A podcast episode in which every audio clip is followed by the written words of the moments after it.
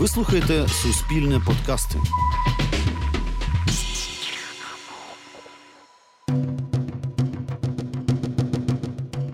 Привіт, це реаліті подкаст Виклик. І з вами я, Сергій Попов, спортсмен та тренер з бігу на довгі дистанції. Я справді вірю, що біг змінює світ, і підтвердженням тому є нещодавні змагання, які відбулися у всьому світі, і, зокрема, в Україні. Це Wings for Life або змагання, коли ти біжиш заради тих, хто не може бігти. Чому так? Тому що на цих змаганнях збирають гроші на дослідження у медичній сфері. Заради того, щоб люди, які прикуті до інвалідного крісла, могли також рухатися і отримали шанс на кращу якість життя. Сутність змагання розкажу вам пізніше, а поки хочу представити Катю, яка продовжує свій шлях до свого першого півмарафону і вже, наскільки я знаю, зіткнулася з першими викликами, які так чи інакше трапляються на шляху, зокрема у новачків. Привіт, Катю, як справи? Привіт, Сергію. Справи в мене добре. Цей тиждень був і короткий, і довгий одночасно. По-перше, я пробігла першу свою довгу дистанцію таку на 10 кілометрів. Це мій особистий рекорд. По-друге, я спробувала біг у парі. Було важко, скажу чесно, і мені здається, це була помилка, тому що я відволіклася від е, відчуттів своїх і підвернула трошки гомілкостоп. Як це вийшло? Тому що я відволіклася, розмовляючи з іншою людиною. Сумно, тому що я не знаю, коли зможу повернутися до тренувань, і відчуваю себе трохи ніяково бо наче спіткнулася на рівному місці. Що ти мені можеш сказати, аби підбадьорити трошки? Ну, по-перше, не треба сумувати. Травми трапляються, і ти така не одна. На одній з наших перших зустрічей я казав, що з травмами різного роду стикаються дві третини бігунів щороку. І не скажу, що це нормально, це дійсно неприємно, це дійсно Десь це помилки тренувальні, десь це просто прикрий випадок, коли ти можеш десь оступитися, впасти або підвернути гомілкостоп. Але це не привід сумувати, це привід мобілізуватися та дізнатися, що ж робити, якщо сталося отаке, якщо ви травмувалися. Що болить, як болить, що ти можеш, що ти не можеш, чи можеш ходити, чи можеш стрибати. Ходити я можу, наступаючи або на носочок, або на п'яточку. Повністю наступити на стопу я не можу. Таке враження, що такий досить гострий біль, проте він не сильний. Він більше дратує, ніж болить. А, Гадаю, що це зв'язки, проте, якщо біль не пройде через добу або дві, треба йти до лікаря, тому що не можна зволікати з такими речами. Опираючись на свій досвід е, минулих років. Можу сказати, що в основному лікарі кажуть е, пропити якесь е, не знеболювальне, а протизапальне та вмазати різними мазями. Їх є велика кількість, називати зараз не буду, аби ніхто не займався самолікуванням. Не знаю, чи допоможе мені це зараз, тому що це особливо порада мого лікаря в минулому була.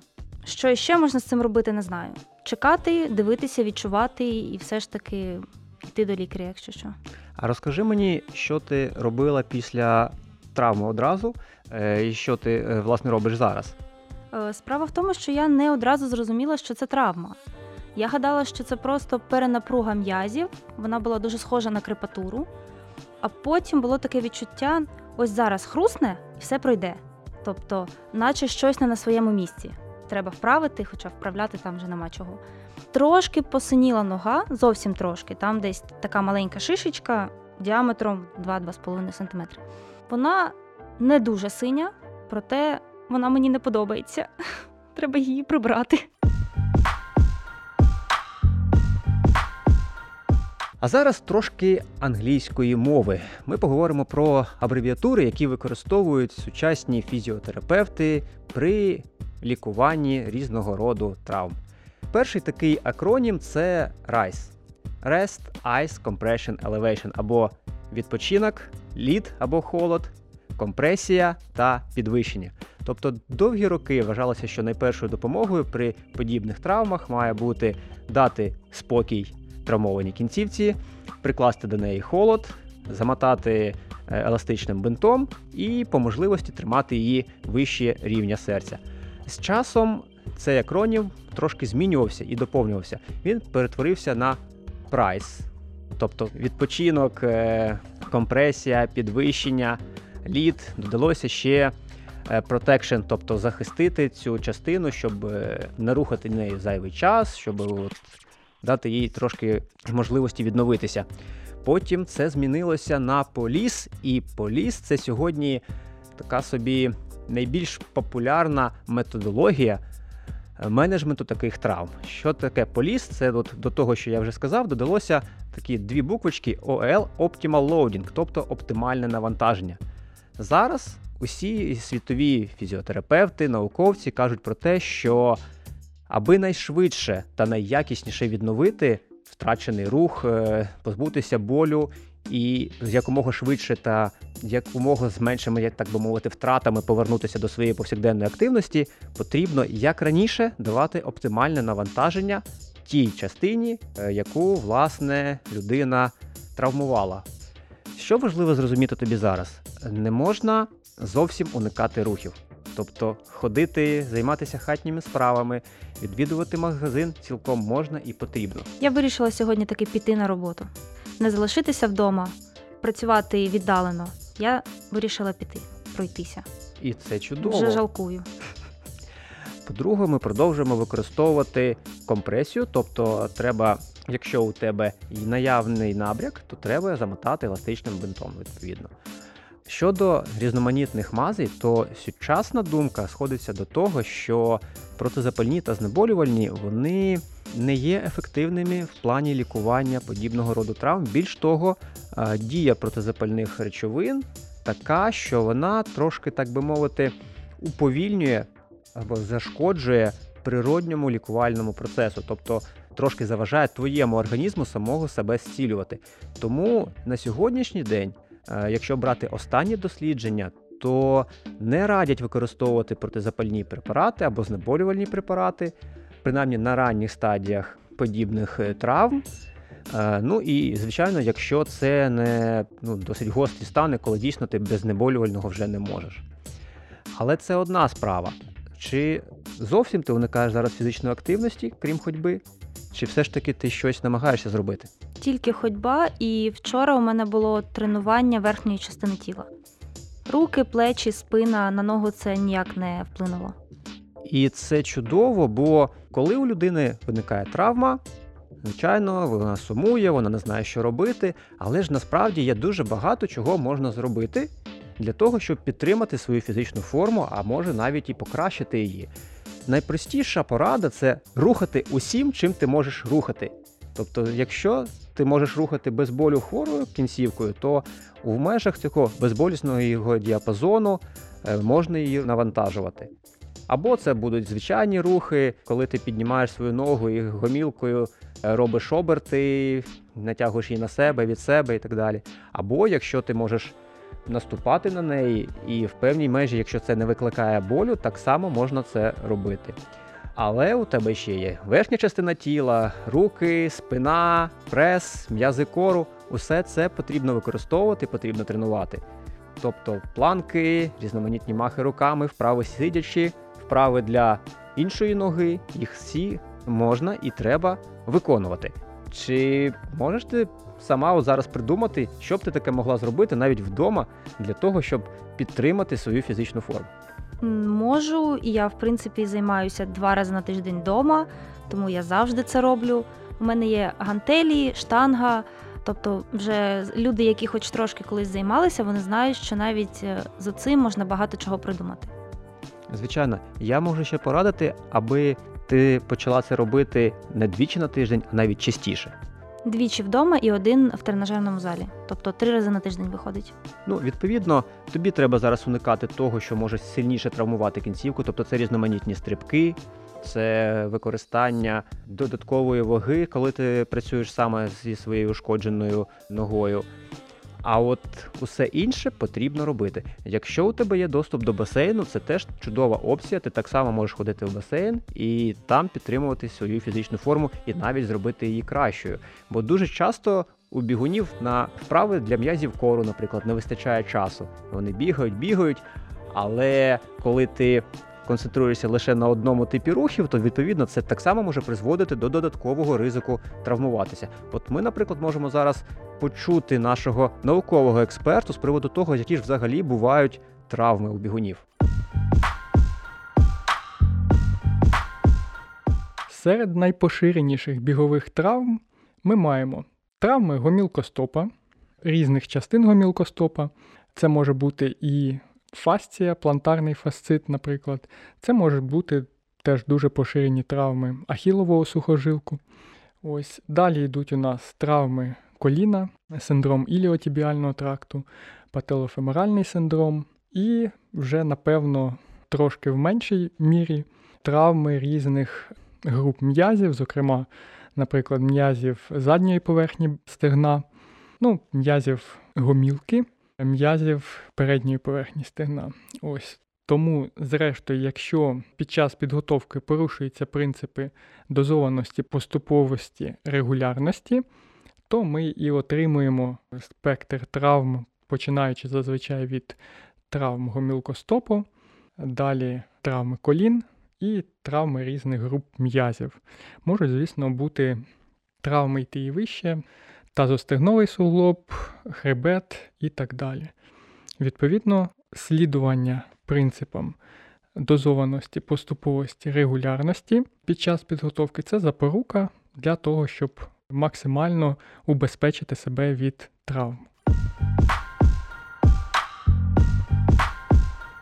Дуже багато всього. Я зрозуміла, що у мене так не травма, та мене комарик вкусив, все буде добре. І це чудовий настрій. Усі ці речі треба використовувати як можливість для того, щоб сконцентруватися на якихось своїх слабких м'язах. Справа в тому, що біг сам по собі він не є джерелом травматизму. Ну, моя особиста думка саме така. Біг є тим, що е, витягує на поверхню твої слабкі сторони. І якщо ти трошки перебрала з навантаженням, а якщо ще до цього додала якесь важке тренування у тренажерному залі, наприклад, ті самі пліометричні е, вправи, а ще й з вагою, то відповідно це дуже-дуже могло якби додати оцих от поінтів, які призводять потім до травми. А до речі, якщо говорити про підворот стопи, е, існує така думка, що він також не буває ніколи випадковим. Цікаво, це як? Якщо у тебе гарний баланс м'язів, гарна міжм'язова координація, то ризиків навіть на нерівній поверхні підвернути стопу у тебе майже немає. Тому от ще одна порада, яку я тобі дам, це цей тиждень виконувати вправи на баланс. Це моя проблема. Дійсно, в мене з балансом не дуже добре. Знаєш, яка найпростіша вправа на баланс? Яка? Стояти на одній нозі. Стільки, Ну, як- скільки ти там можеш. Якраз на здоров'ї буду стояти. Ти можеш постояти на здоровій, потім трошки менше постояти на хворій, навіть з підтримкою. Коли тобі буде комфортно стояти на одній нозі, треба додати трошки нестабільності собі. А Для цього, наприклад, використовують ті самі платформи босу. Якщо ти ходиш в тренажерний зал, то точно там мають такі бути. А якщо у тебе немає таких спеціальних е, тренажерів, так би мовити, балансуючих платформ або платформи босу, або ще чогось, найпростіше взяти товстий рушник, скрутити його в кілька разів і попробувати на ньому постояти. І це вже додасть тобі нестабільності. У мене є такий резиновий е, напівм'ячик, на якому можна стояти. Його треба надувати з різною інтенсивністю і якось балансувати на ньому. Ну, якщо він у тебе здутий, то саме час його надути, бо це балансуюча подушка, так звана, і вона чудово працює для розвитку цих м'язів-стабілізаторів.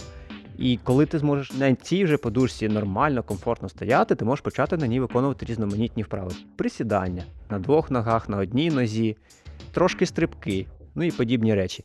І коли ти добре це освоїш, то треба заплющити очі. І робити те саме, але з заплющеними очима. Ти колись таке спробувала робити? Так, це важко. У мене колись було два заняття з йоги, і це дуже важко. З закритими очима особливо. Ну, тоді тобі от перше завдання на найближчий тиждень до нашої наступної зустрічі це так натренуватися, щоб ти могла, стоячи на одній нозі з заплющеними очима, розповісти свій улюблений вірш. Який у тебе улюблений вірш? Я можу заспівати улюблену пісеньку. Чудовий вибір. Тоді хай буде пісня. Не зараз, потім.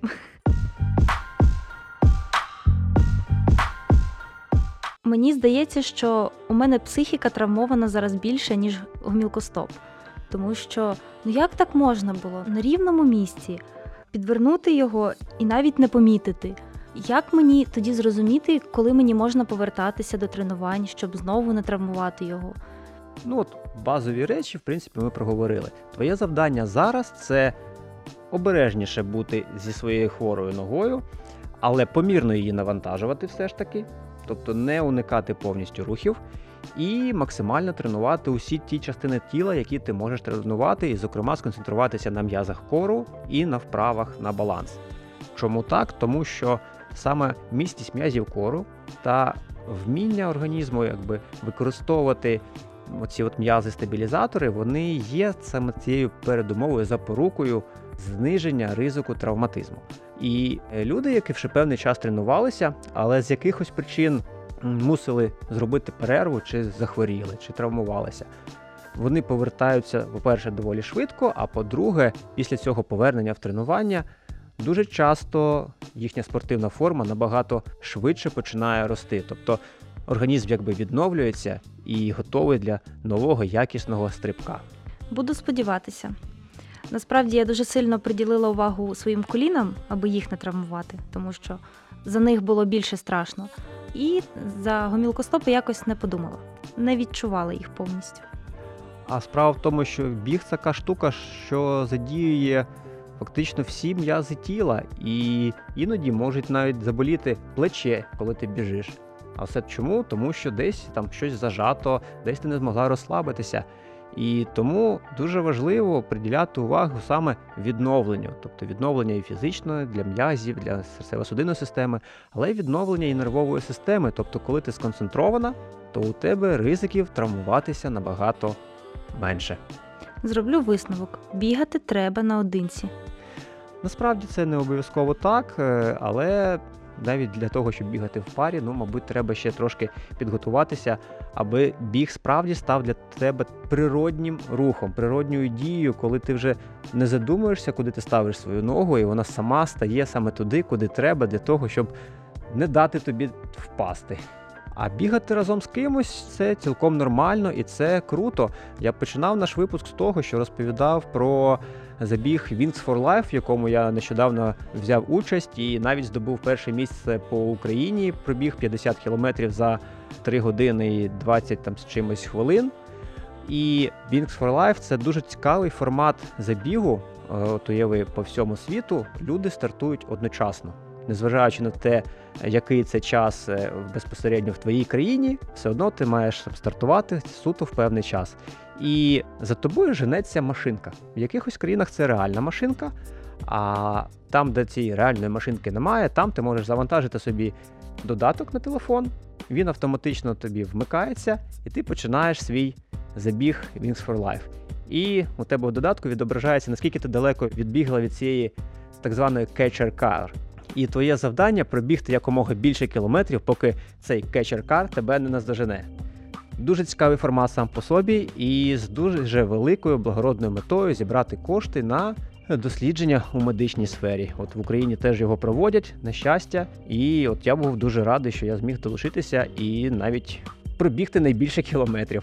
Тобі б цікаво було в такому взяти участь? Звісно, цікаво. По-перше, це інтерактив, це щось нове для мене. По-друге, це допомога людям, які її дійсно потребують. А по-третє, оцей кетчеркар, він з постійною швидкістю їде, чи він якось е, міняє її? Е, Він починає їхати через кілька хвилин після того, як всі стартанули, і потім він потрошку додає швидкості. Тобто він їде з постійним прискоренням якимось. Саме так. Дуже цікаво. Мені б хотілося спробувати. Ну, але це якби питання щодо додаткової мотивації бігати, про що ми говорили з тобою раніше. А знаєш, яка ще є цікава мотивація? От е, пам'ятаєш, ми з тобою говорили про е, гаджети для бігу і про додатки для бігу. Так, звичайно, пам'ятаю. Ти вже навчилася бачити свої треки, які вимальовуються після того, як ти щось прибіжиш? Так, такі лінії цікаві по колу. От е, вони вже перетворилися на так званий біговий арт, коли ти, е, роблячи пробіжку, можеш, наприклад, освічитися в коханні, чи намалювати якогось невідомого звіра чи відомого звіра. І це все можуть побачити твої фоловери у тих самих соцмережах. Е, Хтось фантазує оцей малюнок біговий безпосередньо на ходу, хтось малює трек завчасно і потім по ньому біжить. Мені вже стало дійсно цікаво подивитися, що ж можна намалювати отак бігаючи.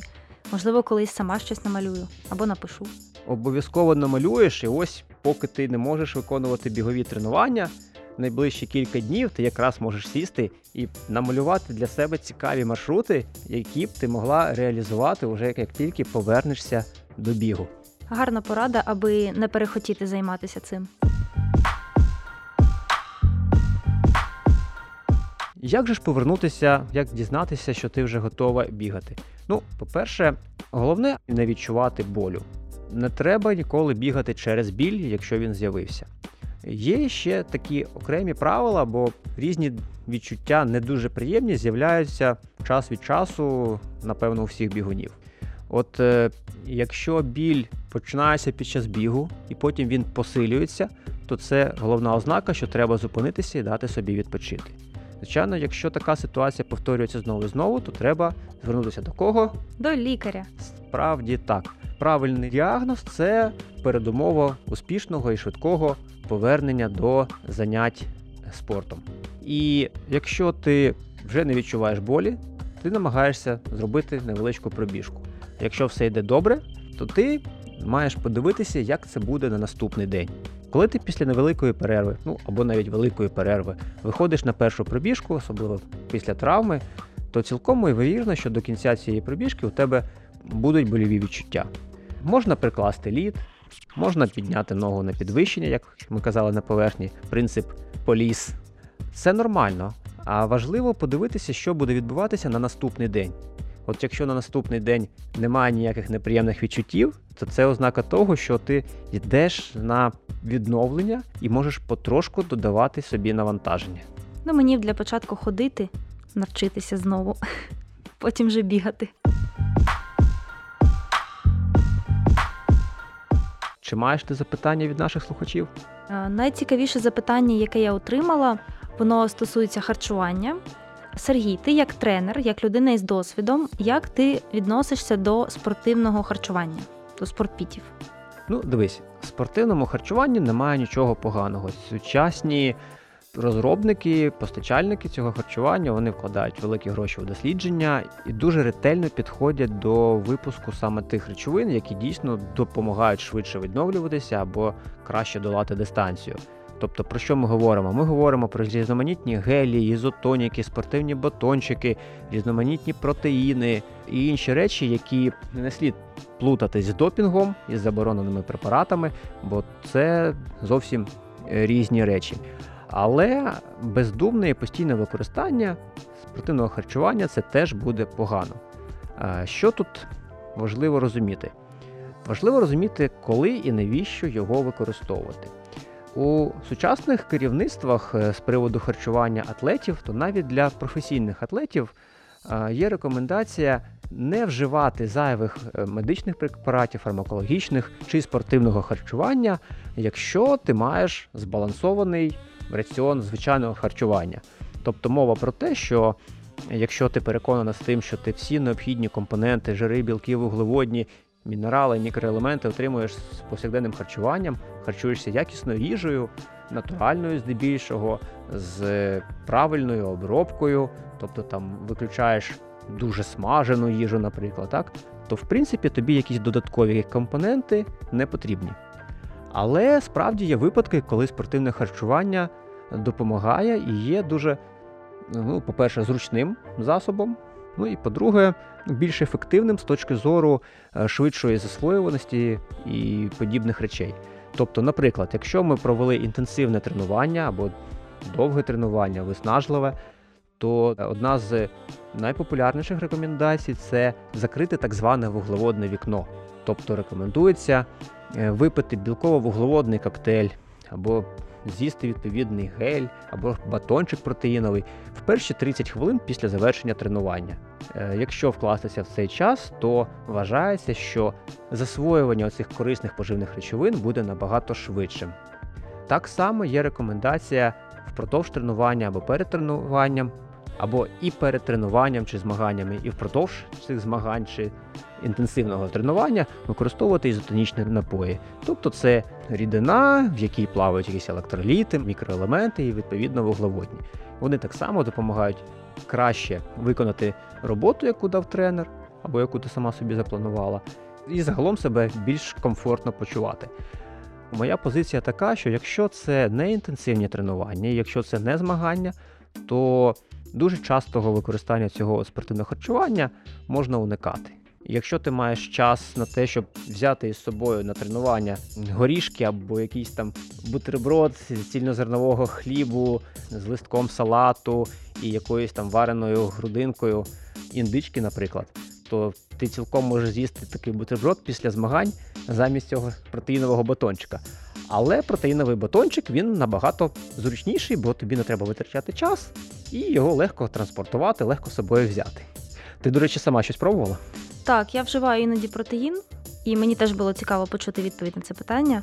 Тобто, якщо підсумовуючи, то загалом ти не проти, проте якщо можна уникнути, краще уникати. Саме так.